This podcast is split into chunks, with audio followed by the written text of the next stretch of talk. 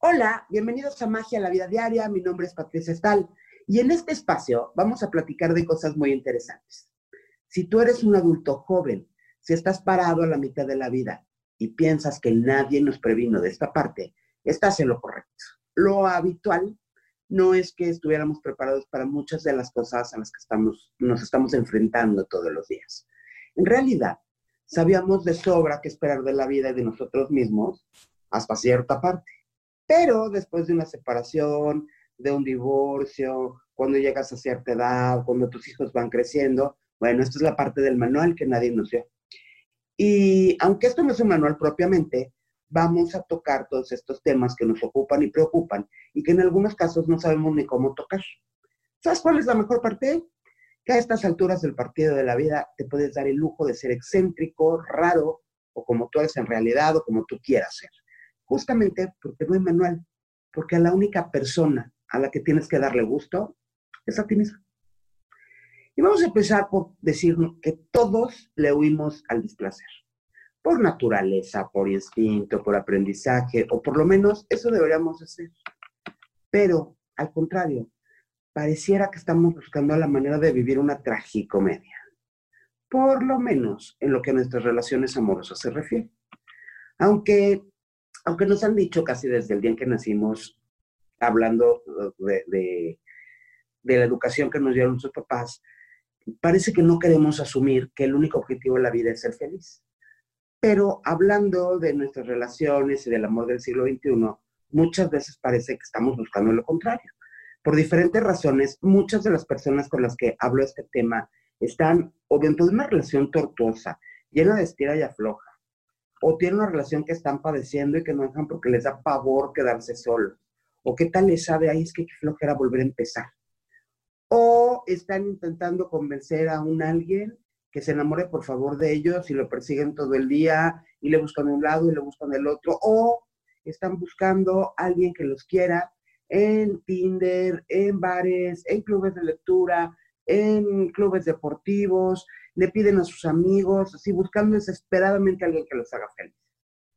El amor en nuestros días, después de una lucha incansable de la humanidad, es mucho más libre que en tiempos anteriores. Y esto es bueno, pero parece haber complicado un poquito las cosas. El amor, por lo menos en su concepto más conservador, tiene como objetivo el matrimonio o cualquier relación equivalente a este. O sea, es común escuchar esto de los compañeros, es que el compañero de vida quiere una compañera de vida, y pretendemos eso justamente, compartir la vida, compartir todos los días, compartir lo material y lo espiritual en su totalidad. Y de acuerdo a las estadísticas, son muy poquitos quienes sí lo logran. Aquí la pregunta, ¿no? ¿Por? ¿Y por qué no yo? ¿Y por qué no es mi historia? ¿Y por qué no me toca a mí? En estos días se ha convertido en una misión complicada encontrar y vivir el amor, según nos han enseñado y hemos visto en las películas, en las historias de amor, que han convertido el concepto en un objetivo prácticamente inalcanzable. De entrada, la entrada les voy a decir que ya no hacen las cosas como antes. Así como antes, por ejemplo, los coches eran mucho más resistentes de lo que son los coches hoy en día. Y esto es porque estaban hechos de materiales mucho más macizos. Bueno, pues con las relaciones amorosas pasa más o menos lo mismo. El material del que hoy se hacen las relaciones amorosas es mucho más endeble que el material con el que se hacían antes. La educación también ha cambiado mucho. Y en particular hay algo que nos hace mucho menos resistentes me refiero a la tolerancia a la frustración. El amor de nuestros padres los llevó algunas veces a querernos ahorrar disgustos, tristezas, enojos, molestias, muchas veces hasta evadiendo nuestros problemas o haciéndonos evadir, o hasta anticipando nuestros deseos. Ya saben, ¿no? Pensamientos de estos como, ya van a tener tiempo de sufrir cuando sean adultos, o no, no quiero que pase por lo que yo he pasado, o este sentimiento de culpa del tiempo que no nos dedicaron por trabajar, además para que nada nos faltara, o simplemente porque no tenían el tiempo para discutir con nosotros y regañarnos de esto, bueno, pues todo esto no ayudó en lo absoluto. Nada para enfrentar problemas y situaciones en todos los aspectos, pero en particular en lo referente a nuestros sentimientos y emociones. El mundo no está hecho para darnos gusto. esto parece que no lo, no lo entendían nuestros papás, obviamente ellos sí estaban para darnos gusto. Entonces, pero el mundo no está hecho para darnos gusto. Nuestra, nuestra pareja tampoco. Nuestros pretendientes menos, ya de pretendidas pues ni hablamos. Sin importar la buena voluntad que quieran demostrar. O sea, no están hechos para eso y aunque no lo sepan o aunque crean que sí, no. La baja tolerancia a la frustración es una de las emociones más comunes y de las peores manejadas por el ser humano de hoy.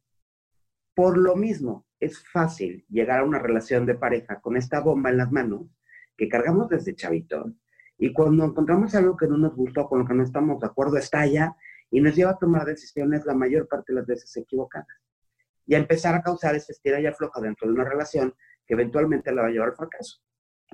Si a esto le sumamos que las expectativas que tenemos de las relaciones de pareja son muy altas, prácticamente ilusorias, completamente influenciadas por las historias románticas, las películas, las telenovelas, los libros, bueno, hasta las canciones a las que hemos estado expuestos, ya tenemos para entretenernos un rato.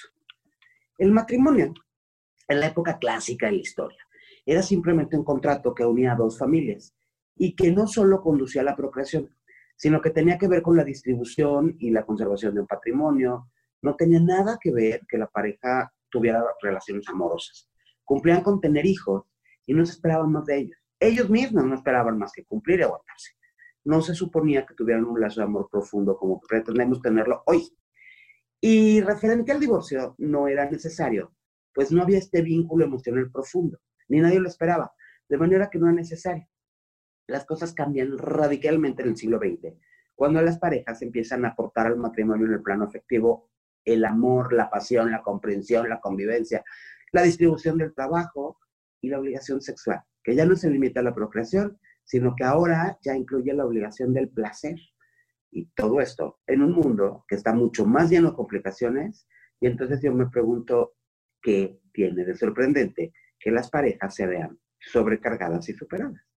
Bueno, el número de divorcios, por estas y muchas razones más, se acrecenta todos los días. Y la necesidad de rehacer la vida de una manera más inteligente, más planeada, desde la experiencia y por ende la búsqueda del objetivo de la vida, que es ser feliz, se ha convertido en un tema mucho más que relevante. Y en la experiencia de muchos adultos del siglo XXI, mientras la vida se les pasa, lo que encuentran son relaciones faltas de compromiso, inestables, poco profundas, vamos, hasta desechables. Y todos estamos buscando lo mismo, todos ofreciendo muy poco. ¿Será que estamos buscando mal? ¿O tenemos tantos traumas como para no poder alcanzar una relación que valga la pena ser vivida? Bueno, pues de eso se trata este, este podcast, precisamente. Aunque no es un recetario, sí es una serie de conceptos y cuestionamientos que nos pueden poner en el camino correcto para encontrar esa compañía para toda la vida. Una relación apacible, que sea un gusto vivir, esa serie de experiencias que nos alejen del melodrama y nos acerquen a una relación de la vida real, de la vida que vale la pena ser. Llevo un buen tiempo intentando, me vas a decir.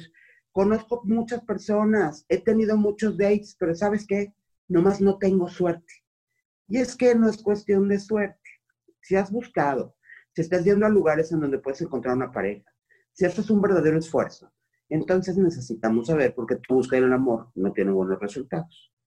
Es que tengo la disposición, me vas a contestar, las ganas, soy muy comprometido. Yo no estoy buscando, probablemente el primer problema es eso de lo que hablábamos, la poca tolerancia a la frustración, que pone en lugar del intercambio y el diálogo discusiones explosivas y enojos profundos que convierten lo que bien podría ser una buena relación en una relación de encuentros breves y efímeros sin posibilidad, que no tiene chance de evolucionar hacia una relación duradera.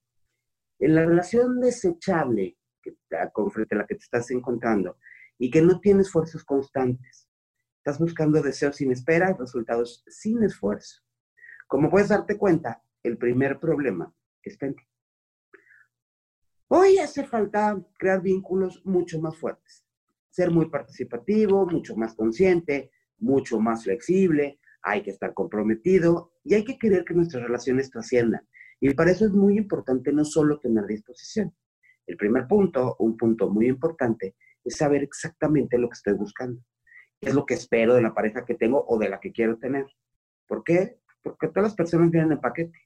con cosas buenas y cosas malas, con las que me gustan y con las que no me gustan también. Si quiero tener lo bueno de una persona, tengo que tener necesariamente también sus cosas malas, las que no me gustan. Ahora, si las que no te gustan de verdad no te gustan para nada y te son insoportables, va a ser mejor renunciar a las buenas y que sigas buscando. Para esto, lo mejor que puedes hacer es tener identificadas las cosas que, no estás dispuesto a aceptar. ¿Cuáles son las cosas con las que no quieres vivir?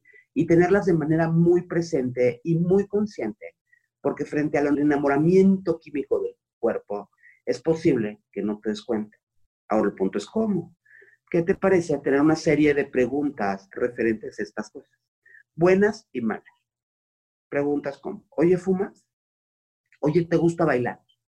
Oye, ¿duermes con la televisión prendida? ¿O duermes en medio de la cama? ¿Haces deporte? ¿Qué, te gusta comer? ¿Comes de todo? ¿Cómo es tu relación con tus hijos? ¿Cómo es tu relación con tus papás? ¿Qué te gusta hacer con tus amigos? Esta información te dará una idea mucho más certera si esta es una persona con la que puedes convivir. Pero pregunta solo sobre información relevante para ti. No te pierdas.